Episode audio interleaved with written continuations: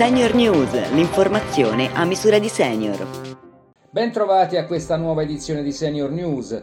Dal 15 ottobre il Green Pass sarà obbligatorio per tutti i lavoratori di ogni categoria, dal pubblico al privato. L'obbligo varrà anche per colfe e badanti. La norma dispone infatti che chiunque svolga un'attività lavorativa nel settore privato, per accedere nei luoghi in cui la predetta attività è svolta, deve possedere ed esibire su richiesta la certificazione verde. A controllare dovranno essere i datori di lavoro, se anche loro non vogliono rischiare la sanzione da 600 a 1500 500 euro.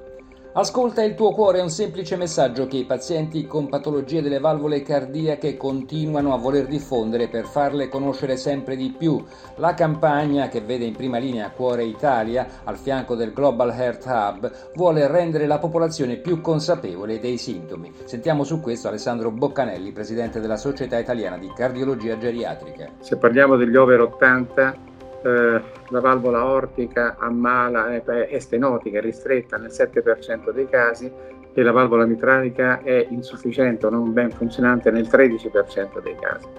Questo significa che una grossa fetta di popolazione, eh, se non sa che c'è questa possibilità, rischia semplicemente di trascurare, di farsi controllare e quindi manda avanti una malattia che può diventare eh, diciamo, causa di invalidità e anche di eh, accorciare la vita.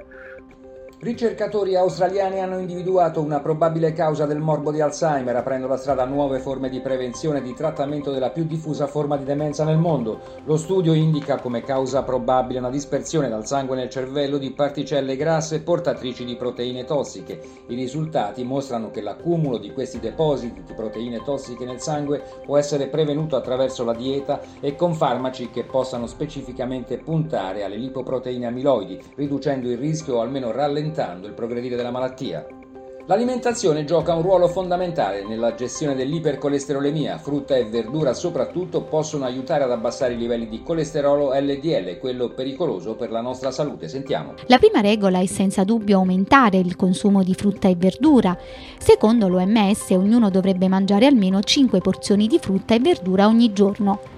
Un'alimentazione sana può ridurre il colesterolo nel sangue tra il 5 e il 10%, diminuendo così il rischio di sviluppare una malattia cardiovascolare. Senior News termina qui, prima di salutarvi vi ricordiamo che se avete più di 65 anni e avete prenotato tramite il CUP una visita specialistica, un esame diagnostico o un ricovero. E l'appuntamento che vi è stato dato non rispetta i tempi indicati nella prescrizione del medico, contattate Pronto Senior Salute chiamando il numero 066227 4404, ogni singolo caso verrà preso in carico.